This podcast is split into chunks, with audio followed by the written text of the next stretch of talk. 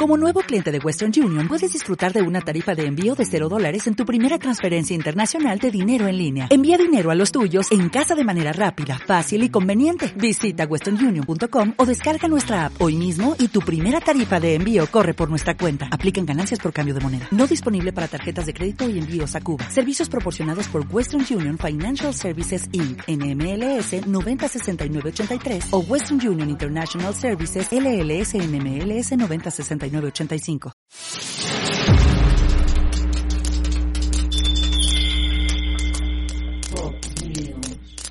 Muy buenas, aquí vengo con otro de los vídeos que tanto os han gustado últimamente. Si bien este todo aquí en Pop News ya abordamos temas de música que se saliesen un poco de las, de las secciones que teníamos aquí en Pop News. Eh, bueno, estos dos últimos vídeos que he hecho al respecto os han gustado muchísimo y he decidido, bueno, pues seguir un poco la línea y sobre todo, bueno, pues es como una especie de, tiene una especie de continuidad este tema que voy a tratar hoy, ¿no? Os gustó muchísimo el primero que hice, que fue mi opinión acerca de la piratería, ¿no? Y quién salía beneficiado y afectado. Y luego hice otro que venía también un poco implícito en ese, en ese primer vídeo, que era, bueno, cómo se filtran las canciones, a quién interesa y el negocio que hay detrás de todas las filtraciones. Os gustó muchísimo. Así que yo creo que este otro tema puede ser también bastante interesante, entre otras cosas, porque era como un tema pendiente y que siempre preguntabais en el canal y es, el futuro de la música, ¿dónde va a parar? Eh, ¿Por qué hay artistas que vendían tantísimo y ahora no tienen apenas repercusión? ¿Y por qué hay artistas alternativos o artistas que están comenzando que no tienen apenas, eh, eh, no son reconocidos o no son, digamos, comerciales, son nuevos? ¿Por qué tienen tantísimo éxito, no? ¿Dónde va a ir a parar? ¿El streaming, las ventas físicas, todo esto? Siempre me lo habéis preguntado mucho, ¿no?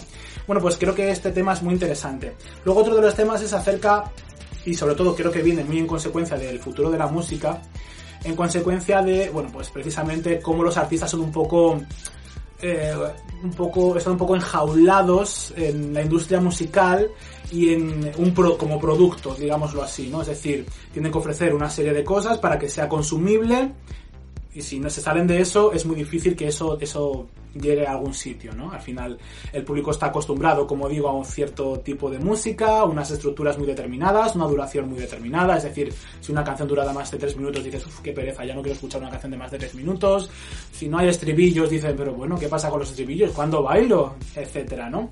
Al final creo que es un tema muy interesante de abordar y creo que puede dar, bueno, bastante juego para los comentarios y para poder un poco abrirnos también y sobre todo comprender un poquito más lo que es la industria musical y el mercado eh, musical, ¿no? Y sobre todo también un poco yo creo también un poco a nosotros mismos, ¿no?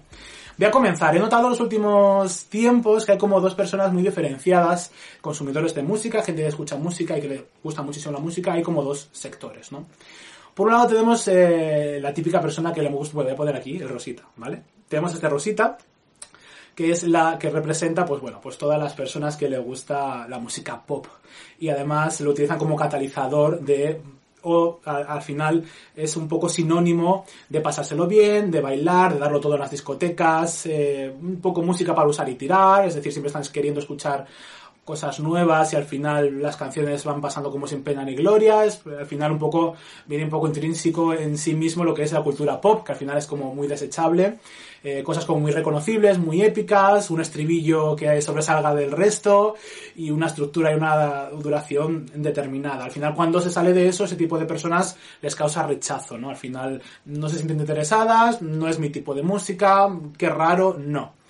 Y bueno, eso es muy bueno también, quiero decir, la música, la música pop eh, creo que tiene un papel fundamental, sobre todo creo que es muy necesario sobre todo en estos momentos poder pasárselo bien, poder disfrutar y poder bailar y poder evadirte de un mogollón de cosas y que sean canciones divertidas y que aborden temas pues igual que nos sirvan un poco para em, digamos eh, empatizar con el artista y que el artista bueno pues al final también empatice un poco con lo que es el resto de, la humanidad podríamos decir no temas de amor sexo desamor etcétera suelen ser los principales en la música pop.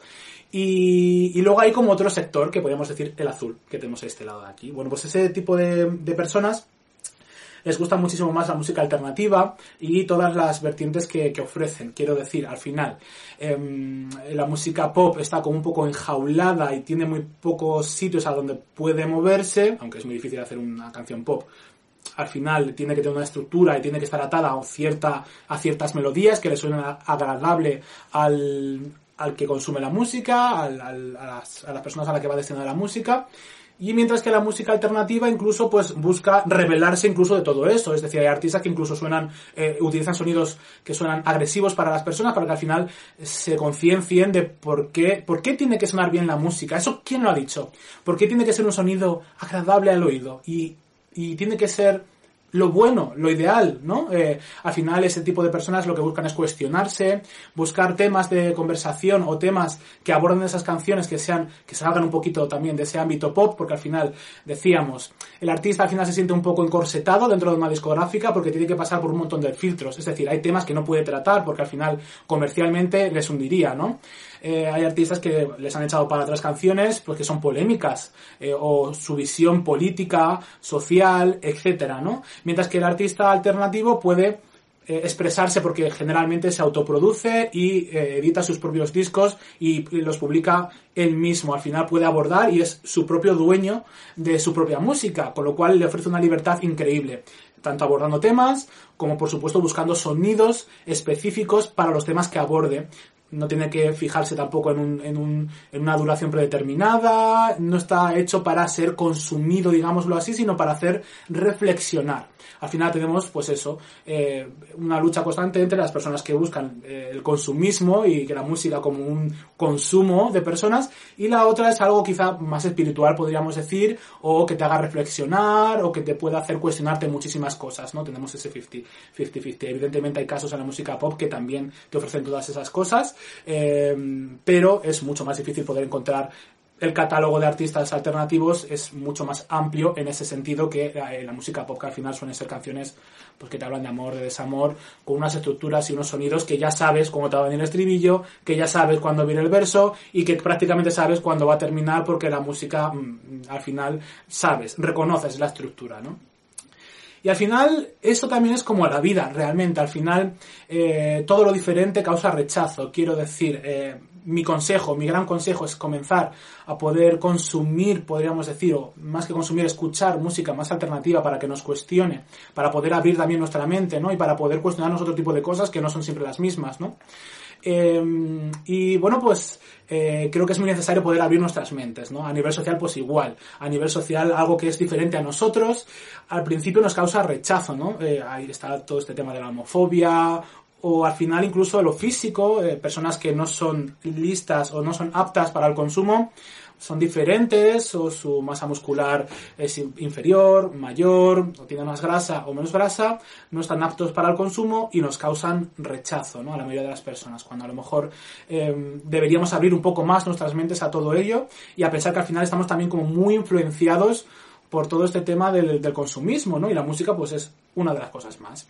Mi gran pregunta es, ¿vosotros pensáis que realmente eh, es el público el que pide unas estructuras eh, en la música pop? Es decir, ¿es el público el que se le ha hecho agradable una estructura determinada en la canción, una duración determinada, que tenga versos, que tenga estribillos, que sea melódica, o quizá ha sido al contrario, que nos lo han impuesto durante toda nuestra vida y nos va a ser muy difícil salir de ahí y poder escuchar cosas diferentes. No lo sé, al final quién ha puesto, qué fue primero el huevo o la gallina es muy difícil de llevar a cabo, pero lo que sí que es cierto es que yo os aconsejo siempre poder escuchar música en toda su diversidad.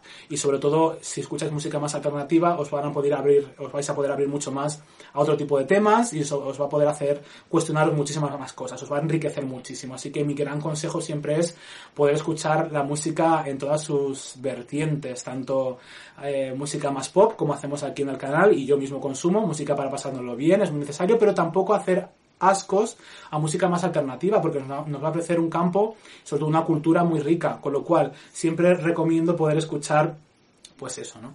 Eh, música quizá más alternativa. Luego os voy a recomendar artistas que escucho yo que son alternativos y que son muy interesantes, ¿no? Algunos de ellos eh, siempre me preguntáis, bueno, pues ¿con cuál puedo comenzar a escuchar o por cuál puedo empezar a iniciarme un poco la música más alternativa que al principio nos choca mucho, no la entendemos, las estructuras no nos suenan familiares, con lo cual nos causan un poco de rechazo y al final nos da pereza, eh, las canciones son bastante largas, no duran tres minutos, con lo cual requieren más tiempo, más dedicación y sobre todo la música alternativa, por ejemplo, ¿Por qué un disco de Björk eh, se puede exponer en el MoMA y un disco de Madonna nunca ha sido expuesto en el MoMA? Pues hay algo que es clarísimo. Al final un disco está hecho para ser consumido, el otro está hecho para expresarse, ¿no? Digámoslo así, aunque Madonna es una gran apuesta muchísimo también por la expresión y lo ha hecho siempre en todos sus discos, ¿no? Como digo, hay muchas excepciones, como es el caso de Madonna, que ha querido también trasladar muchísimas inquietudes de ella misma, ¿no? Siempre y cuando la dejaban poder eh, expresarse, ¿no? Björk, por ejemplo, a la hora de crear un disco, incluso crea em, instrumentos especiales para ese disco, para darle, eh, bueno, pues eh, un poco más, apuntillar un poco más lo que quiero contar en el disco. Son discos muy conceptuales, cerrados, una obra entera, en la cual todo va en consonancia. Son conceptuales generalmente, tiene un sonido específico creado especialmente para ese disco, es decir, una flauta que suena en Utopía no la puedes escuchar en cualquier otro disco. ¿Por qué? Porque la flauta de Utopía ha sido creada por Björk y ha buscado un sonido específico para una canción determinada. Al final la mayoría de las canciones se hacen, como todos sabéis, por ordenador, utilizando más o menos los mismos programas y al final suelen sonar, pues bueno, pues el, boom, boom, boom suena igual en todas las canciones, ¿no? Mientras que en el de Björk busca instrumentos para que tener esa diferencia, ¿no? Los temas que se abordan eh, no suelen ser tu saritidad, es decir, tú escuchas un disco de los primeros de, de Björk y suelen ser cuestiones que aún a día de hoy nos arrojamos a nuestras vidas, ¿no? Al final son temas que se abordan, que son más polémicos quizás eh, y que son mucho más ricos de poder meter en ese mundo, de poder analizar, ¿no? Y todo tiene un porqué. Es decir, si Björk te explicase por qué ha hecho un disco, eh, te hablaría de la importancia que tienen las letras, de la importancia que tiene la melodía de la voz, pero también la producción musical, incluso lo visual y, lo, y el concepto del álbum. ¿Y por qué todo es así? Todo tiene un porqué. Mientras que el disco de un disco más pop, eh, eh, como por ejemplo podemos decir Madonna, podemos decir Ariana Grande, va en función de las tendencias, en función de lo que también es el artista y de lo que pide su público y de lo que espera su público de él para poder vender esos discos. Que tengáis un poco en, cuenta o lo que, a dónde me quiero ir a, a, llevar, ¿no? Para mí, y después, una vez arrojada esta pregunta, ¿qué pensáis que fue primero? Eh, ¿Realmente es el público el que pide todo este tipo de contenido? Eh, ¿Pensáis que el oído nuestro está acoplado para que solamente escuchemos esta música pop y nos suene bien? ¿O realmente ha sido la industria musical la que nos ha metido por este camino y nos ha metido esta música con estas estructuras tan bonitas, tan fáciles de hacer y tan fáciles de llevar, de llevar, de llegar? Porque bueno, pues al final quieren buscar y ganar dinero, ¿no? Y al final nos han acostumbrado a escuchar ese tipo de música y si se sale de ahí, horror. No sé, me parece un tema muy interesante. Ahora os quería recomendar tres artistas muy interesantes. Eh, creo que este vídeo lo voy a dividir en dos partes porque igual queda muy extenso. Luego hablaremos del de, eh, futuro de la música, que es muy interesante. Pero quiero sobre todo porque, bueno, estos tres artistas creo que son muy importantes para el futuro de la música, ¿no? Por un lado, yo siempre recomiendo escuchar a Björk eh, como puerta para empezar a escuchar música alternativa. Sé que muchos de vosotros sois jóvenes y os da mucha pereza escuchar discos de antes, ¿no? Pero al final una manera de romper con estos clichés es precisamente enfrentándote a escuchar discos de antes. Para mí los tres discos más fáciles de Björk, eh, sobre todo por eh, cómo estamos acostumbrados a escuchar música o nuestro oído, a lo que está acostumbrado, sobre todo si consumes mucho pop, quizás sean sus tres primeros discos, a destacar Homogenic y Post. Debut quizá es un poco más eh, indie, podríamos decir. Bueno, también es muy interesante y podéis escucharlo, pero quizás sonará un poco más pasado. Digamos, los sonidos de Post y Homogenic son más actuales y sonarán menos a disco pasado, ¿no? Así que yo recomiendo eh, empezar a escuchar a Björk por esos.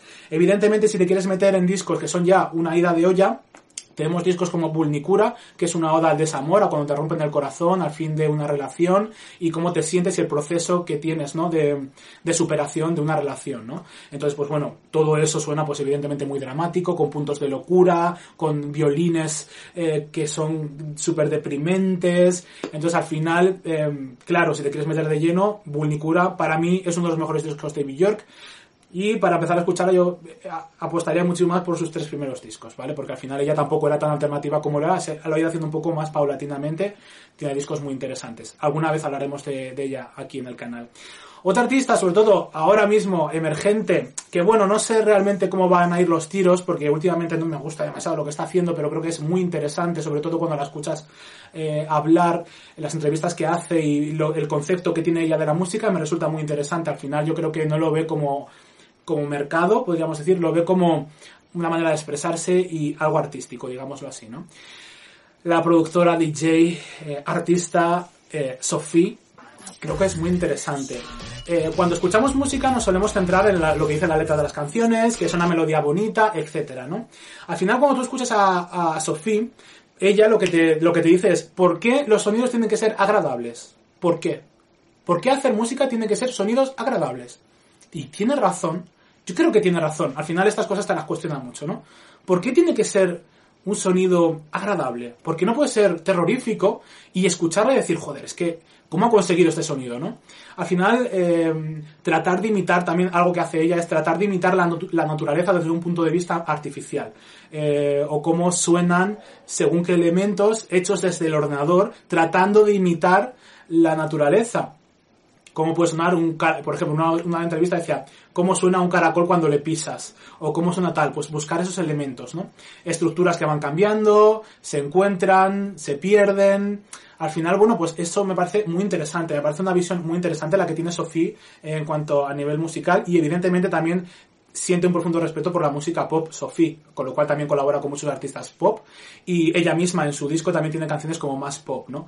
Algunas de ellas, por ejemplo, Immaterial, pero bueno, yo creo que es una artista muy interesante a explorar y espero que pueda seguir haciéndolo y evolucionando, ¿no? No sé, ahora mismo siento, no sé si seguís a Sophie, pero siento que está como un poco perdida ahora mismo. Esperemos que ahora con sus próximos, con sus próximos proyectos podamos ver que efectivamente se está consagrando y que es una gran artista como parece ser que es, ¿no? Sobre todo la visión me parece muy interesante. Os aconsejo ver, por, por supuesto, documentales tanto de Sophie como de Bjork.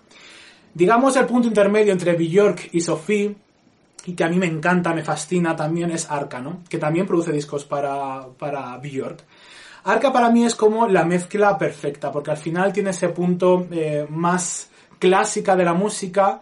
Eh, él es, ella es muy, muy, muy eh, aférrima a los sonidos más orgánicos y pues al final tiene canciones muy intensas, muy ambientales, pero lo mezcla con sonidos quizá más, em, digamos, más electrónicos, una idea de olla total, ¿no? Su último disco que está por venir es una idea de olla que, que va justamente, eh, se va más al lado de Sophie que al de Björk, pero todavía podemos encontrar también a Björk en ese disco, ¿no? Una de las influencias de Ark ha sido Björk, incluso le ha hecho canciones dentro de su repertorio, porque al final ha sido como una inspiración. Terminó trabajando también para Björk, que han hecho colaboraciones juntos en muchísimas ocasiones. Se notan las influencias de Björk, evidentemente, en Arca, pero para mí tiene como su propio universo, eh, Arca, al final. Me fascina porque, eh, a pesar de que es una artista alternativa, también eh, es muy pop, es decir, ama mucho el pop. Al final eh, podría ser, eh, podría clavarte o podría cuadrarte perfectamente que Arca hiciese una canción de reggaetón experimental, pero utilizando reggaetón. O utilizando, pues no sé, canciones o samples de música pop, porque también ama el pop y también lo utiliza para experimentar.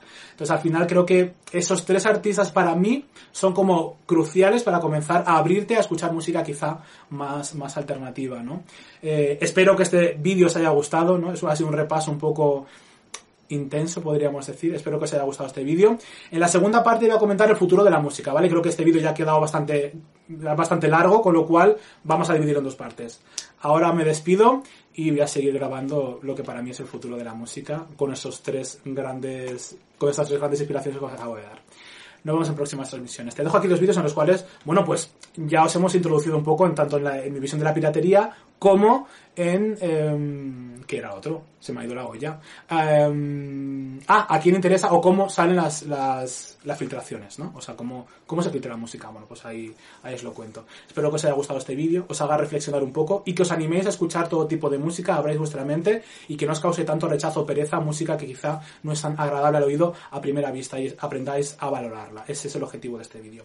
Nos vemos en próximas transmisiones.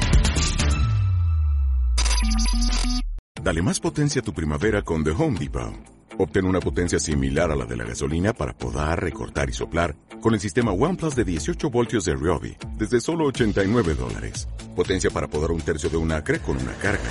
Potencia para recortar el césped que dura hasta dos horas. Y fuerza de soplado de 110 millas por hora. Todo con una batería intercambiable. Llévate el sistema inalámbrico OnePlus de 18 voltios de Ryobi. Solo en The Home Depot. Haces más. Logras más.